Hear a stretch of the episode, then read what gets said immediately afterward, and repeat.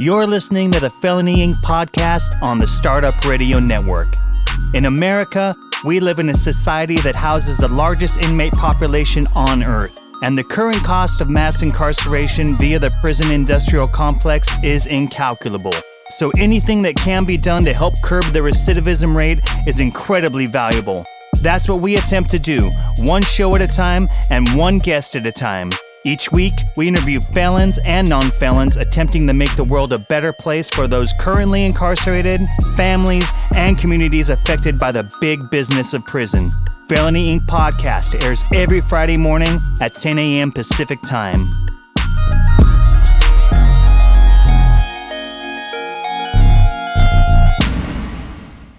Welcome to Felony Inc. Podcast. I'm your host, DJ Dick Hennessy. As always, joined by my number one co-host, Meg Thibodeau. Meg, how are you doing today? Hi, I'm good, Dick. I am very excited about our guest today on this, what sort of overcast, rainy winter has come to Portland, Oregon afternoon. It is nice to be warmed by the light of revolution. Oh yeah, indeed. And uh, bef- I'm really excited about today's guest as well. But before we get into that, I just want to say one thing real quick. Uh, last month, if you remember, I was a big advocate in saying "fuck uh, Christopher Columbus Day," and as we're going into the holiday season now, I'm going to say "fuck Thanksgiving." And uh, uh, but for all the right reasons, you know, just the the systematic uh, whitewashing of the actual and brainwashing and force fed to our children. Um, of the false American history, you know, of what transpired back then.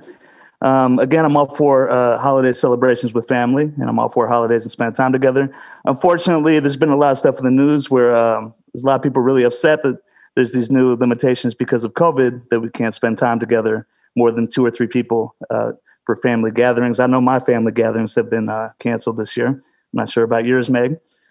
Um, Mine have as well, uh, though I have not been a huge fan of these next two holidays for some time. So it sort of tickles me that there's been a bit of a um, a bit of a block to them. Yeah. Just terribly problematic.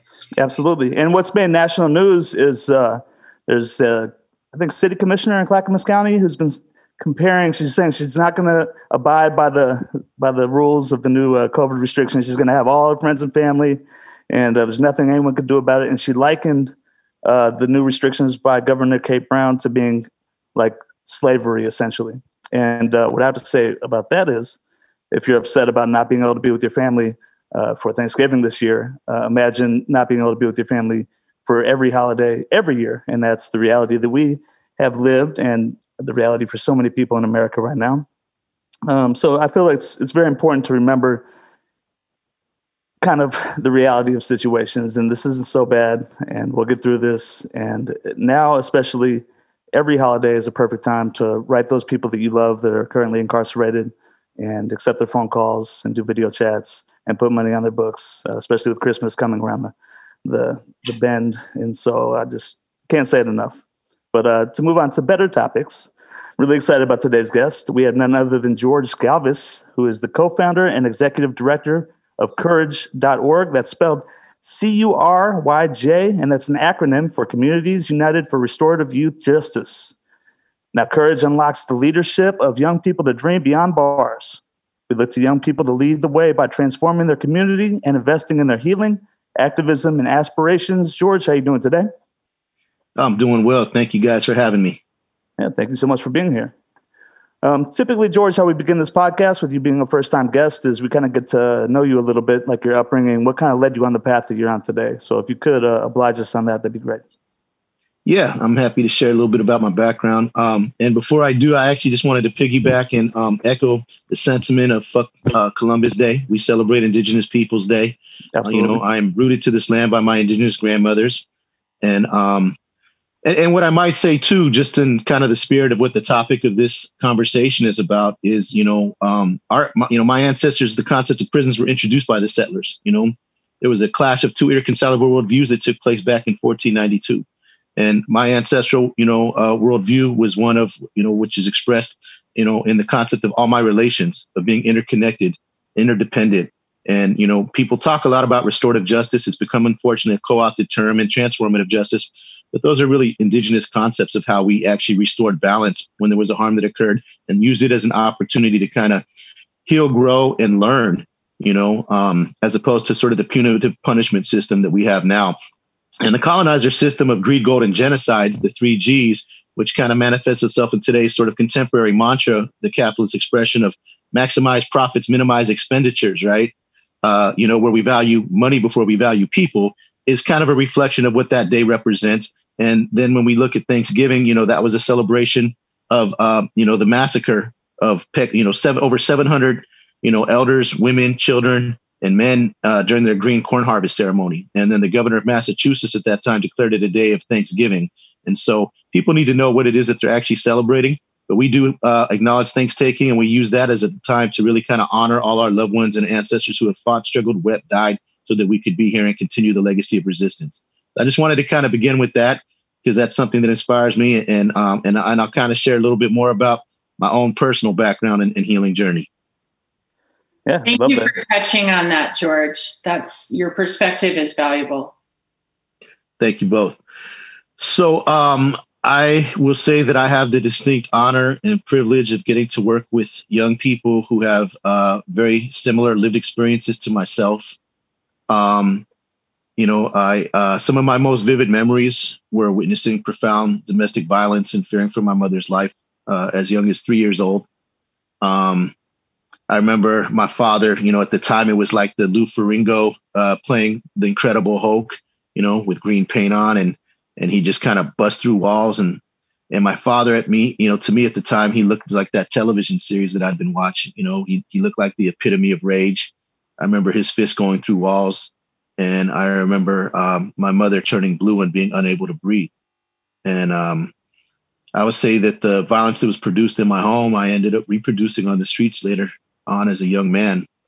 Um, you know, because I uh, I numb my pain through violence, and I look like my father. And so we say that you know, hurt people hurt people, but we also know that healed people heal people. And at the age of 17, I was um, arrested and charged with multiple felonies for my involvement in a drive-by shooting uh, in South San Francisco, and um, I was fortunate that I was not charged as an adult. I was a minor at the time, and I, um, you know, and I caught a lot of breaks, man. That's the truth, because I know a lot of people who um, were in similar circumstances as me that ended up doing a lot more time. But I found my way in 19, uh, you know, at the age of 19. Uh, in making my way to community college, searching for something, searching for something to hold on to, you know. And uh, initially, I remember feeling like I needed to keep my record and all of those things kind of in the closet. There was like a fear that this could ruin my life, my my future employment prospects, and anything if people knew about what I had been involved in and in, in, my past.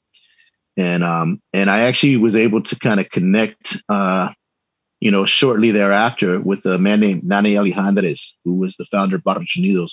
And I took, I'd taken a group of young people. I'd started mentoring some young people in, in you know, uh, in a, in, you know, in a local middle school uh, to a, to a Chicano youth conference in the Central Valley of California. And that's where I first heard Nane speak. And I saw this dude who looked like the veteranos, like the OGs from a neighborhood. He was all tattooed and sleeved up, you know. He had that Pachuco kind of swagger. And uh, you know, and I was like, you know, he, looked like a cool dude. He was rocking a brim hat, you know what I mean? Like, you know, just like the the OGs do, man. So, you know, all creased out. I was like, man, this dude looks cool, you know. But everything that came out of his mouth too was powerful, and he was really kind of promoting three fundamental things. You know, he was pr- talking about cultural awareness. You know, uh, you know, because you don't really know where you're going unless you know where you've been, is what our elders tell us, right? And uh, you know, la cultura cura. You know, our culture is healing. You know, it's our strength, it's our recovery, and, and and culture is resistance. In this day and age, more than ever, we can say that you know, black, brown, uh, love and joy is an act of resistance. You know, particularly you know when you know when we're seeing just the the shift in the way that white supremacy is trying to uh, you know um, dominate you know um, the, the, you know in this nation at this time again. And so um, you know cultural awareness was the first thing, community involvement. And for me, that community involvement really also entailed community activism. And so I ended up cutting my teeth and organizing first against Prop 187 and Prop 184, which were state ballot initiatives in the early 90s in California. Uh, one was the Three Strikes You're Out. We called that the, the New Slave Plantation Act. And Prop 187, we called that the 187 on the on the on the Raza community because um, it was essentially an anti-immigrant bill. Um, and what we knew is that California at the time was projected for, you know, to become the first state in the country that was supposed to be quote unquote majority minority. And I don't really care for the term minority because I don't feel like I'm less than anyone. I feel like we're a beautiful majority, you know. Uh, and um, you know, but nevertheless, what it was doing is is threatening the kind of the white, you know, hegemony of California. And when you think about the implications of that, you know, California is the fifth largest economy in the entire world if it was its own country. And so, you know, the political landscape and that shift, well, there was there was a lot of fear about that. And so we saw systematically Prop 187, Prop 184, then later on Prop 209, Prop 21. And 209 was about ending affirmative action. Prop 21 was criminalization of youth. 227, Prop 227 was about eliminating bilingual education. All these sort of systematic attacks really just trying to marginalize people of color in order to maintain white hegemony. Because really, I think at the time, California's, uh, you know, um, leadership uh, was really trying to take a page out of the playbook of South Africa. And if you are a, a minority, and uh, how do you maintain social control of the majority, right? and it's through that sort of disenfranchisement. And and what we know is that jails, prisons, and policing are an integral part of that, and that's been one of the foremost ways of trying to subordinate communities of color since Jim Crow. And so that kind of community involvement and social activism became an integral part of my healing journey. And then the very last component is higher education. And so, you know, going to community college and taking ethnic studies classes, I'm reading Frantz Fanon, I'm reading Paulo Freire. I'm reading Alfred Memmi, um, you know, um, Robert Blauner, you know, uh, Eduardo Galeano, you know, Vine Deloria. You know, I'm, I'm finally developing the vocabulary and a framework to articulate the things I've felt my entire life that have been totally dismissed and delegitimized in public education. And probably one of the reasons why I got pushed out of public schools and ended up being incarcerated as well. So that was a super uh, integral part of, of my, you know, just my healing journey. And from there i was able to you know find my way to transfer to uc berkeley and graduate with honors. And all that time i continued to stay very involved in, in community. Yeah that's huge. I mean uh, at uc berkeley you were a bachelor of arts in ethnic studies masters in city planning and then you got the ronald d mcnair scholar in public policy and international affairs fellow. Um, i mean we hear the story so many times you know people growing up in horrific conditions or really just messed up situations and it kind of just overwhelms them and that's the last you ever hear of them. Um, what do you think it was that kind of took you and just kind of shot you out of a cannon to where you took it to this level? Because this is extremely i mean everything that you've accomplished is very impressive obviously and uh, including what you're doing with the youth but how did you i mean was there a time when you were i mean, obviously you said you were kind of concerned about having doing too much college and doing kind of straying from everything and focusing on this. But what was the in like interior motivation that got you to be like, I'm gonna get a bachelor of art? No, I'm gonna get a master's. Um, I think there was just a lot of motivating factors. One, I'll say, um, you know, my mom was a single parent. I did share a little, you know, uh, my father was really out of the picture for uh, a big chunk of, of, of my upbringing. And um, my mother, by her example, really taught me the power of a dream. So we grew up on every federal poverty program imaginable. You know, we were on AFDC, that was pre-TANF back in the day. That was that was welfare, right? Uh, Section 8 housing, food stamps. Um, but all that time, my mom was like taking college classes part time and really just cracking away. And by the time I was already out on the streets as a teenager, she was finishing up a, a college degree in engineering you know, as as as a as a brown woman, you know, um, you know, getting a degree that's very dominated, you know, by just white men and and just a very challenging, uh, you know, career trajectory in general. I mean, you know, she taught me by her example, man. So that was fundamentally different. And what I will say is, my mom always pushed education. So that was fundamentally different than a lot of the experiences of a lot of my peers. My mom, she uh, she cut our TV cord literally, and she threw it in the closet she created like a, a little like a detachable cord for the TV. And I was not allowed to watch television very often. Um, it was like a rare, rare treat. but what she didn't get us is library cards. So I was forced to read. So even though like I ended up probably not even having much of a high school education, I was reading, um, you know, 12th grade level when I was in elementary school. You know what I mean? And uh, and I developed a love of reading because my mom took some of those kinds of actions. And so, you know, I really have to kind of pay tribute to the women in my life. You know what I mean? I feel you 100%, man. I, I wouldn't be here without my mom, so I know exactly what you're talking about. And uh, it I've just goes. Single mom for 18 years, so I am loving this line of conversation. right on me. Yeah, no, we can't thank our mothers enough, and uh, that's just huge that she instilled that work ethic in you and uh, that just intelligence. I mean, and obviously, you know, there's some of it that's learned, of course, but it's got to be genetic as well. I would imagine. Um, how did you get like? So there's five founders of courage.org. Um, how did you get involved with the other founders? Typically, you see like one or two co-founders, but five is uh, it seems like a pretty uh, dynamic undertaking. Yeah. Um, so around the time the Courage was founded, frankly, I was, um, you know, I was doing a lot of work with uh, tribal juvenile detention reentry, tribal mentoring programs, and tribal youth programs, and I was starting to build up a my own kind of consulting business and I was kind of forced to do that because um, you know I ended up becoming a single father and co-parenting and based on parenting schedule and based on just even the geography uh, you know um, to really try to be a fully engaged father um, and, and, you know uh, you know when their moms decided to relocate you know uh, you know in another part of the Bay Area there was really probably nobody who would employ me you know like in a typical kind of job unless I worked for myself so I was starting to build up a practice, and um, and I remember getting a phone call from a brother of mine who's also formerly incarcerated, really solid brother named Tony Coleman. Really got to, you know, I want to give a shout out to that dude. Really love that dude. He was one of the founders of um, Third Eye Movement, you know, with Van Jones and others way back in the early '90s, and uh, we had collaborated on a lot of stuff together. So um, he hit me up and he's like, "Hey man, I'm at this, you know, city council public safety commission, you know, uh, you know, meeting, and they're trying to they're trying to introduce these gang injunctions. And, you know, I was like, what the fuck? You know, I was pissed and shot over there, you know, just dropped everything I was doing.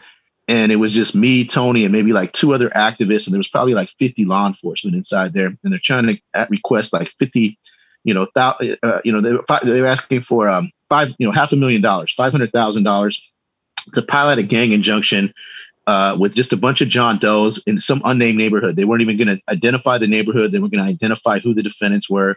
It was all very kind of, you know, uh, it, there was no transparency. They were just asking for half a million dollars, right?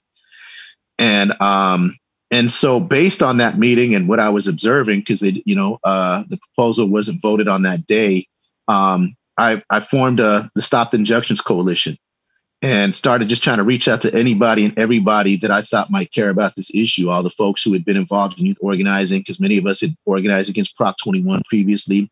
Um, I was at also at that time I was you know I was a proud co-founder of a of a little something something called All of Us or None, which was essentially a formerly incarcerated people's movement.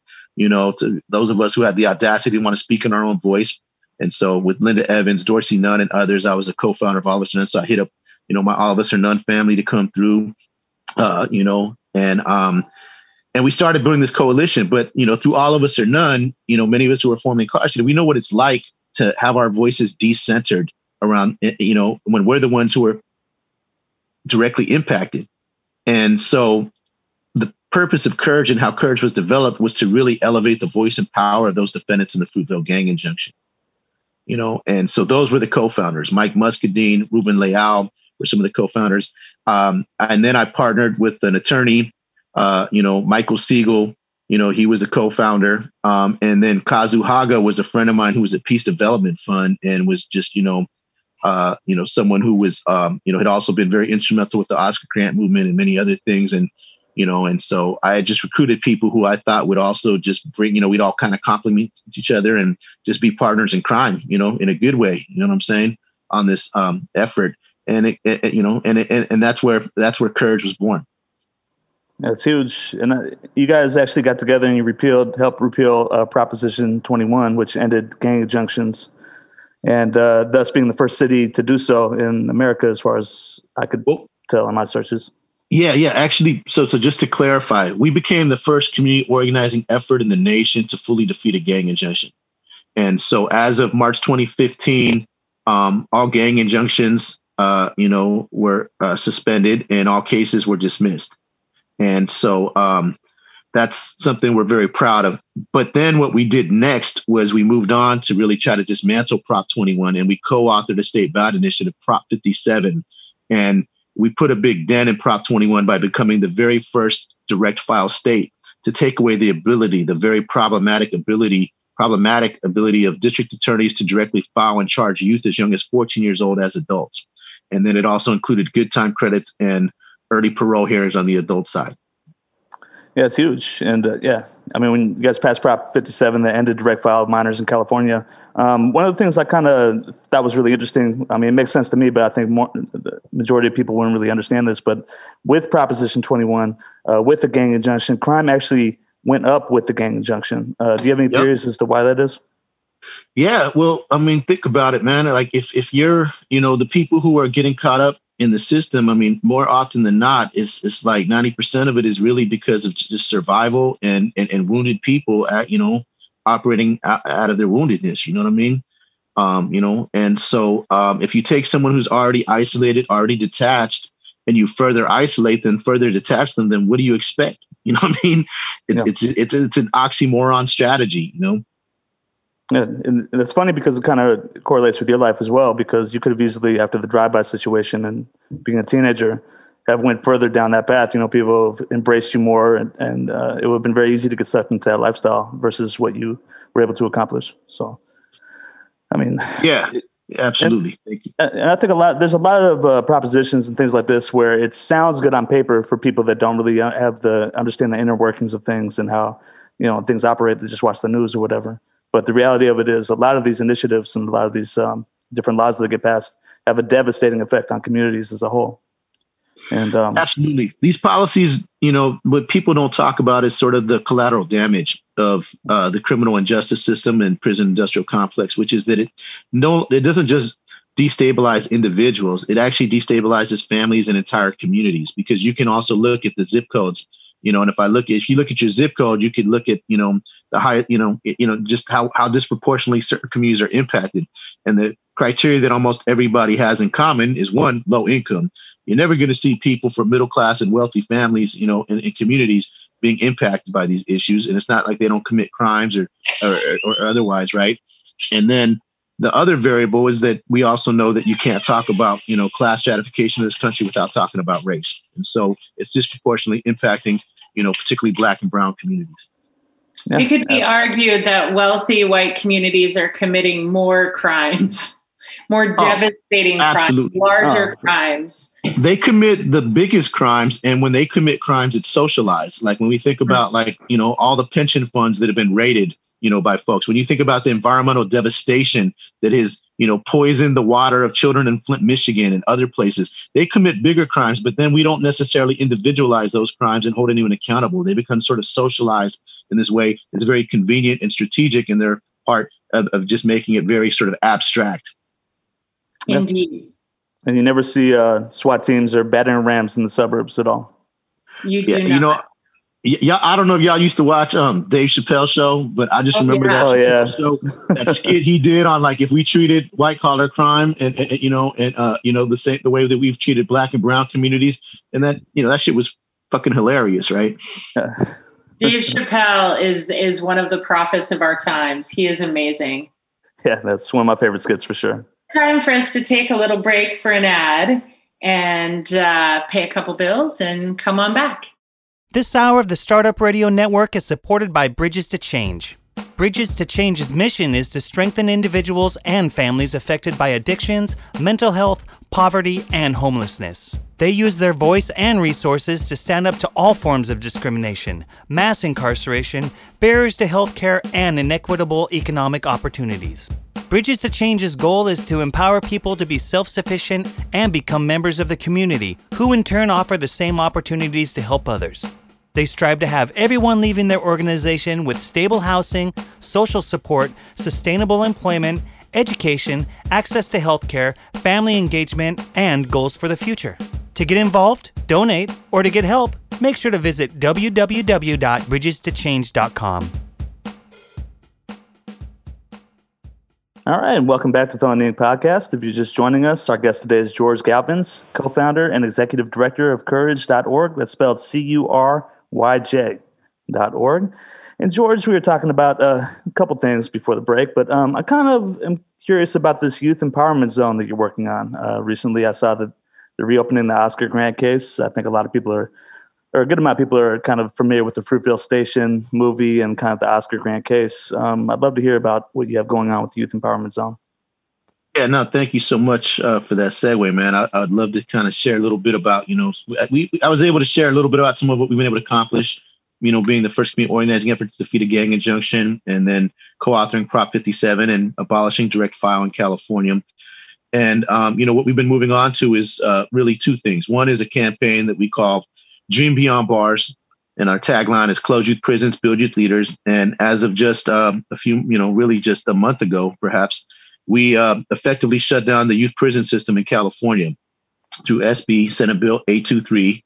Um, and so that means the Department of Juvenile Justice will be closing in the next few years. And what we're now trying to do is scramble to make sure that there's not a net widening effect of young people being overcharged as adults, of course, and that we're actually building infrastructure on the ground to really create healthier placements for young people who, for lack of a better term, might need a, a restorative timeout. And those would be just like really when you do the kind of the, the bed analysis across California and you look, uh, it's like 90% of our young people who are incarcerated are actually eligible for diversion. So how do we actually build community capacity for alternatives to incarceration to support and serve those young people? And then in the most serious cases, until we're able to fully abolish, you know, incarcerations and punishment systems altogether, um, how are we providing a space that's a healthier alternative to because we know that jails and prisons are not the answer you know what i mean so um so how do we create a space that's a healthier one that provides them the opportunities resources and services that, so that they're able to come back to our communities in a healthy way you know what i mean and not more wounded? So um so that's one thing we're working on. The second is going to your question the youth empowerment zone. So you know we we have a vision you know when we started organizing against the gang injunctions in oakland we weren't just saying no to gang injunction zones that criminalize particularly black and brown youth, but we were saying yes to youth empowerment zones that build on their strengths. Because young people, everybody plays this lip service of you know children of the future, you know this that. But when you you know if you consider budgets to be a reflection of our values, and you look at how much spending is actually happen you know happening to empower young people, it's just not happening. And yet the biggest line item is policing. So when we see defund the police, it's not that we don't care about public safety. It's our communities are the most impacted around these issues we, we actually want to see is authentic public safety, and we know we keep us safe. So let's invest in those things food, housing, and empowerment. And so the youth empowerment zone is building on that kind of framework, a strength-based framework. And um, and so what we're planning to do is uh, open up this space. It's going to be an amazing space, man. It's 7,000 square feet. Above us will be 300 units of affordable housing, 100% affordable housing. It's going to be one of the largest affordable housing developments in Oakland in many, many years. And on the first floor, uh, we're going to have a social enterprise, uh, La Cultura Cura Cultural Arts Cafe. It will also provide a fellowship, an entrepreneurial fellowship for formerly incarcerated people to come home so that they're, one, able to stabilize immediately, that they have income and they have employment as soon as they come home. Two, they learn entrepreneurial skills, you know what I mean? So that they learn how to operate a business, a small business from A through Z. And then similar, you know, to some other kinds of programs, like you think about AmeriCorps that's focused on higher education and they provide a stipend at the end. But we want to be able to provide a stipend to these young people, a micro grant to support some of their micro enterprises because out there, everybody right now got some kind of side hustle, man. And so some of our young people are starting up t-shirt businesses. Some of our young people want to start up and become a part of this legalized cannabis industry that you know, we see a whole bunch of white guys lining up in the big tobacco getting ready to, to benefit from. And yet we know that the war on drugs is a war on black and brown communities, right? And so we want to be able to support that entrepreneurial spirit because a lot of them were out there grinding in, in the underground economy. And so they got those entrepreneurial skills and let's just apply it in a way that they can actually, you know, uh, be legit and, you know, and not get caught up again. So that would be one component of it. The other is we'd have a multi-purpose space. And what I'll say is, you know, my organization has really been leaning in in a lot of areas. And even in our inception, we've been focused particularly on police violence, state violence. We've passed numerous legislation, some of the most uh, significant and profound legislation that's happened in the country that's uh, occurred in California. We have sponsored that ledge. Um, so we were able to raise the standard, like just for an example, recently, the standard of lethal force by police officers from so-called reasonable, whatever the fuck that was supposed to mean, to necessary. Necessary when there's lethal force used, um, as an example. But um, as we've been out there, you know, out there protesting with our young people, demanding justice for George Floyd, Breonna Taylor, and then and then right there in our local communities, you know, Eric Salgado was murdered, Sean Monterrosa was murdered. As we're out there protesting and we're working with their families, you know, we had young people from all across California, not even just the Bay Area, hitting us up that followed us on social media. And they're like, hey, man, we're trying to do a defund the police rally, a march, this. And they're asking for support. So we've been leveraging that kind of support. And so what I want to say is, you know, I remember there being a conference happening way back in the day by the INCITE Group. It's a powerful group of women of color called The Revolution Will Not Be Funded, you know, beyond the nonprofit industrial complex. And what I'll say is, like, unfortunately, we were probably one of the only nonprofits out there on the streets with these young people protesting and really trying to provide some direction and uh, and make sure that they were safe and you know and, and translate some of their demands for justice into also substantive policy and systems change and engaging with decision makers. But that's some of the most important work that's happening is outside of the nonprofit you know what i mean and uh, and that's what's going to really actually facilitate change. So I see this as really being a movement building space, a space for Black and Brown solidarity, a space for cultural activism for generations to come, and where we can really leverage this 501c3 nonprofit industrial complex to really actually incubate something that's beyond a nonprofit, you know, but a movement, right? And so, as part of this quest for social justice, this space can be a space for, you know, cultural activism, performing arts, you know, theater, dance, music. Uh, it can be a space for civic engagement so that we can impact elections. It can be a space for just organizing and movement strategy, you know, uh, sessions. It could be a space for building capacity and training for folks to learn how, you know, nonviolent direct action, you know, uh, digital uh, organizing, all kinds of stuff. You know what I mean? And so, um, you know, that's the really the vision for this space. And then, you know, the last component will be really program space but we'll have a digital media arts lab. We're going to call that the high tech Aztec lab, and uh, you know, uh, you know, a small, you know, um, music studio uh, a program room that can accommodate about 50 people and then office space. But that multi-purpose space will be able to accommodate up to 125 people and be subdivided into four spaces. So we're calling this the Oscar Grant Youth Empowerment Zone at Fruitvale Station.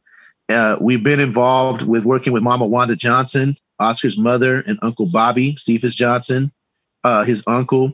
You know, since Oscar's murder, we were instrumental in getting the unnamed street in front of the BART station uh, renamed Oscar Grant the Third Way. And then for the 10 year memorial of Oscar's death, we worked uh, to push up on BART to pay one of our local community artists, Reefa One, to paint an image of Oscar, you know, that to memorialize him forever right there at the Fruitvale BART station.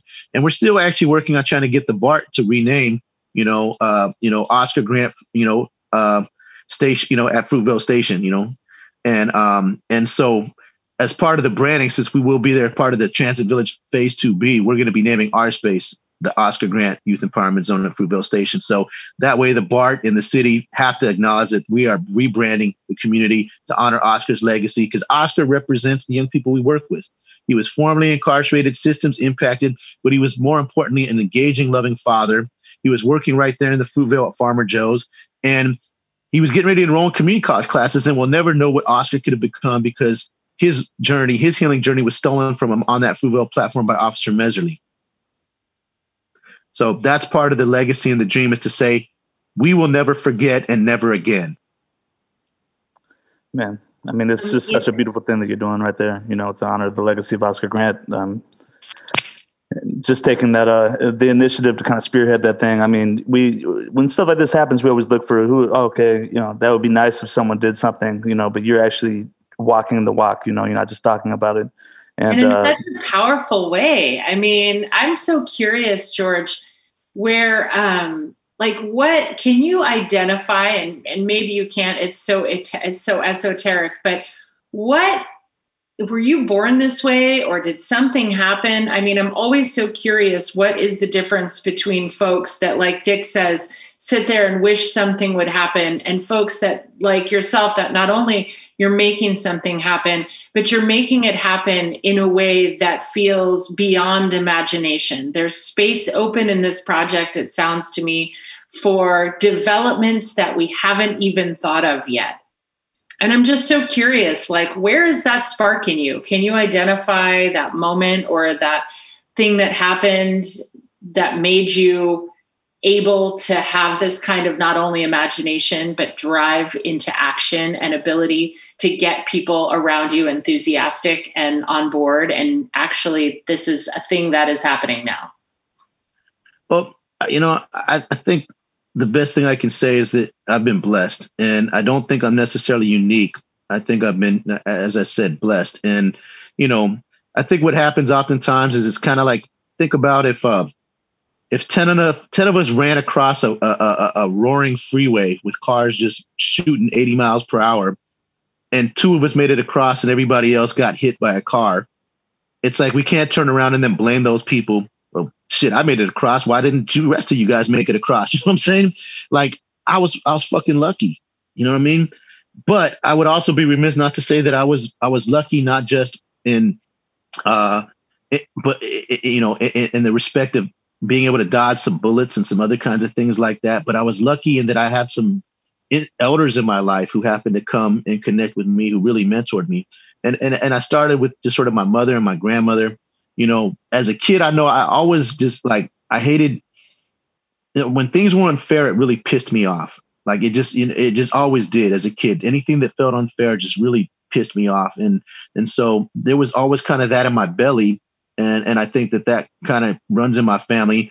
My mom was, you know, raised me to be, you know, uh, socially and politically conscious. You know, she, you know, she was a feminist, and she, um, you know, and she was, you know, dressing me also, and she was also part of the anti-nuclear, move, you know, movement. You know, she, you know, as a single mom, she didn't engage really in a lot of the activism, but she laced us up on just like having a political analysis about those things and the little bit of money she did have because we had all hand-me-down clothes. But if we bought she bought a new t-shirt it was a political t-shirt supporting causes. So i was walking around wearing like you know a t-shirt that had a picture of the atom bomb exploding and it said that's all folks like looney tune style.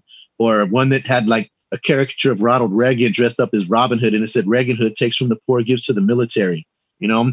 Another one of a kid's drawing that said don't hug your kids with nuclear arms and it had like you know so, you know, I had another one of a fat dude in a tuxedo, you know, and it said "Eat the Rich," you know what I mean, on a silver platter, right? So my mom kind of, you know, I, you know, she definitely sparked some rebellion because I thought all that shit was hilarious. You know what I'm saying? Uh, you know, and I and I liked that kind of uh, anti-authoritarian sort of, you know, uh, uh, energy of those shirts that she was, you know, uh, having us wear as kids sometimes, and um, and so you know that sparked something. Nane Alejandrez is from Barrios Unidos. Um, uh, when I went to community college at the College of San Mateo, Dr. Zelty Crawford, the chair of um, ethnic studies, planted a lot of important political seeds. Uh, Adrian Guzman, who was the chair, who was the director of the EOPS program at community college, just taught me, you know, you know that the, that wisdom begins with kindness. One of the most gentle, beautiful hearts I've ever known. You know, uh, pardon me, I said Adrian Guzman, Adrian Orozco. I'm sorry, my brain's a little fried. Adrian Orozco. Uh, I was, uh, you know, and um, and then you know Dorsey Nunn taught me to be unabro- unbroken, unapologetic, and uh, uncompromising. You know what I mean? And so I, I used to feel like I used to have to filter what I really wanted to say and be diplomatic all the time. And Dorsey taught me to just be exactly who I am and just spit my mind. You know what I mean? And, and not to apologize for that fire. So I'll just say I've been blessed to have really good mentors in my life. I feel like nothing happens in a vacuum. You know, we don't actually do this alone. Independent success is a fallacy. And it does feel like the recurring theme of folks that are able to make powerful things happen is the way that they feel connected and supported in the world. And for, you know, I just think about the folks that listen to this podcast. Maybe they just got out of prison. Maybe they don't know which direction to turn. They're looking for that kind of inspiration. Maybe they don't have a family of origin to to get support from. And just that reminder that it's out there that perhaps more than you can imagine is available to you is actually available to you. And there are people out there that are more than happy to share that wisdom with you that are more than happy to open up that door of possibility and and completely you know there are spaces much like the one that you're creating there are places that people can go to access that connectivity and that support. And it's so so very key. You know we live in this individual culture that says pull yourself up by the bootstraps. It's your personal failure if you don't actually succeed in a certain way. And it's just such a damaging narrative. So you know just that little piece from what you said to encourage anyone listening to reach out to ask for help and just if nothing else to be aware that there are actually people out there who can mirror and a better future, can mirror a future where you can feel connected, supported, and impactful. I'd be really remiss, Meg, also just to not mention uh, my uncle J.R. Leowa. And I want to, you know, uh, you know, my uncle J.R. is uh, also formerly incarcerated California Indian from Wailaki and Covelo. Uh, and um, and he came into my life just shortly after I, I you know, I, I came out, and helped me really facilitate what I would call my spiritual, the spiritual part of my healing journey. I think part of my journey was cathartic in terms of the activism and the community involvement, but that spiritual part was really what you know was was was so needed because as I'm reading some of these things and getting politicized, it was real easy, like going from banging on the block to wanting to bang for revolution in ways that might have actually been harmful and got me caught up again. You know what I mean? Um, because I felt so pissed off, you know, about all the things I was learning and feeling like, man, why weren't we taught this shit when we were younger? Many of my homies might actually be alive? How many of them might not be in prison?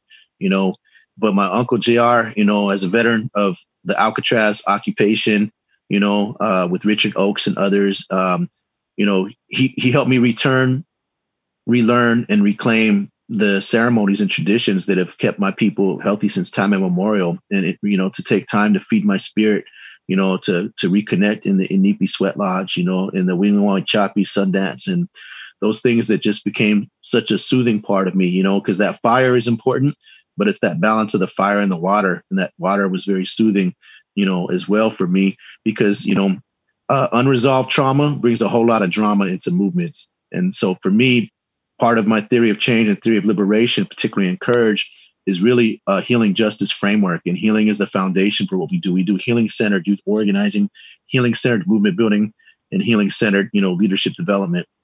So um, I, I, would be remiss not to just uh, acknowledge my uncle J.R. Lewa in that way. And my auntie Stephanie Autumn, also a veteran of Wounded Knee and uh, American Indian movement as well. So, you know, just, you know, acknowledge those elders in my life like that.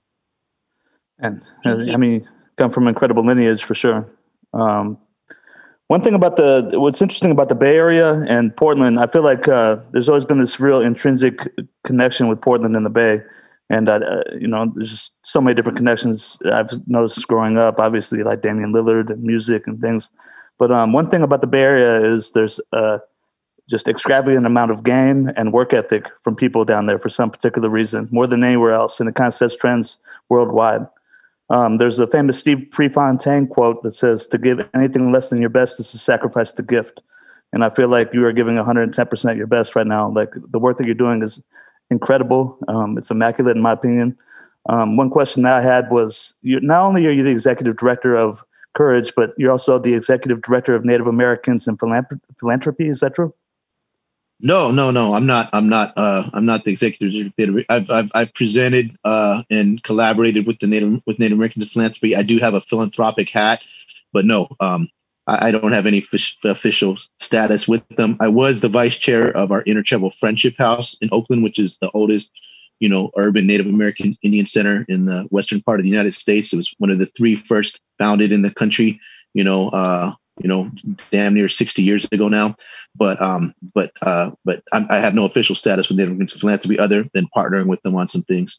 Okay. Well, yeah, you are connected. I don't, uh, my notes sometimes get a little skewed sometimes. Is it yeah, true yeah, that you uh, had presented at the United Nations? Is that true? I did. I actually presented at the United Nations in Addis Ababa in Africa, uh, which is the African headquarters in Ethiopia. Um, so my mentor, Nane Alejandrez, had sent me there as part of a human rights delegation um, one of the things we were exploring was really around how are we building up, you know, Nani has really pushed economic development for, uh, you know, as, as, you know, um, as one of the vehicles for liberation, right? Um, you know, uh, and, and, really kind of, you know, and, and when, you know, it's funny when you mentioned the connection between Portland and uh, the Bay, like a lot of Area activists from the Panthers, the Weather Underground, and all these kind of you know radical movements, social movements. A lot of our folks actually went up to Oregon back in the days to start communes and collectives because the land was cheaper and there was just more land out there, right? And some of them remained out there. So uh, that's one of the connections I'm very familiar with. Um, and and so in that spirit, I'll just say we were really beginning to have conversations about how are we creating social enterprises, you know, to employ ourselves and stop asking other folks, you know what I mean? Um, you know, uh, for, for things because, um, you know, it's about self-determination and autonomy, you know what I mean? And so, um, in that spirit, we were out there for the first ever fair trade coffee exposition, which, uh, you know, Ethiopia is the birthplace of coffee in one of their indigenous language, Kifa. That's where the term coffee comes from and yet they're some of the most exploited farm workers in the entire world. And then you look at that also in how it's reproduced in places like Jamaica, in Guatemala, in Colombia, in Mexico. And so even the social enterprise, and, and that really inspired me because when I mentioned the social enterprise that we're going to have at our youth empowerment zone, the La Cultura Cocho Arts Cafe, what I didn't share is that we have a trade agreement with the Zapatista farmers in Chiapas. And we say, you know, it's it's organic certified coffee and we say it's better than fair trade. It's empowering communities from Chiapas to East Oakland. And so, you know, um, you know, that's about establishing these old indigenous trade routes that existed since, you know, time immemorial and cutting out the middlemen, you know what I mean? You know, and the capitalist sort of social order and infrastructure that exploits us, you know? And so um, that's part of our theory of change and liberation too. I can dig it, man. Uh, unfortunately, we only have a couple minutes left. Um, I have so many things I can still talk about, so I have to kind of pick and choose. Uh, just real quick, I just want to say uh, you've been honored by Comcast as a hometown hero. In 2013, you were the recipient of the California Peace Prize from the California Wellness Foundation.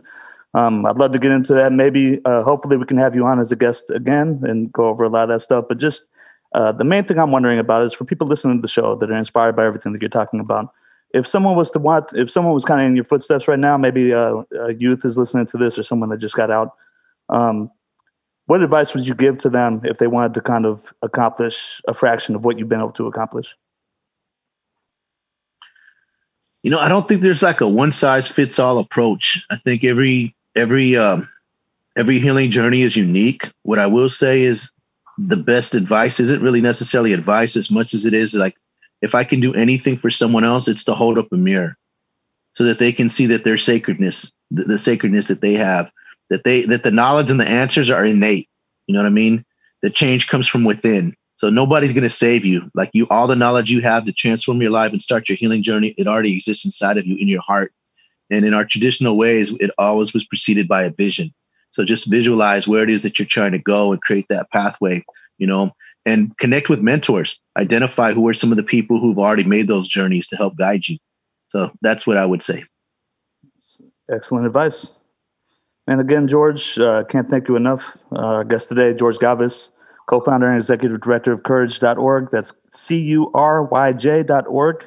Uh, George, amazing interview. Would love to have you back anytime as a guest if that's cool.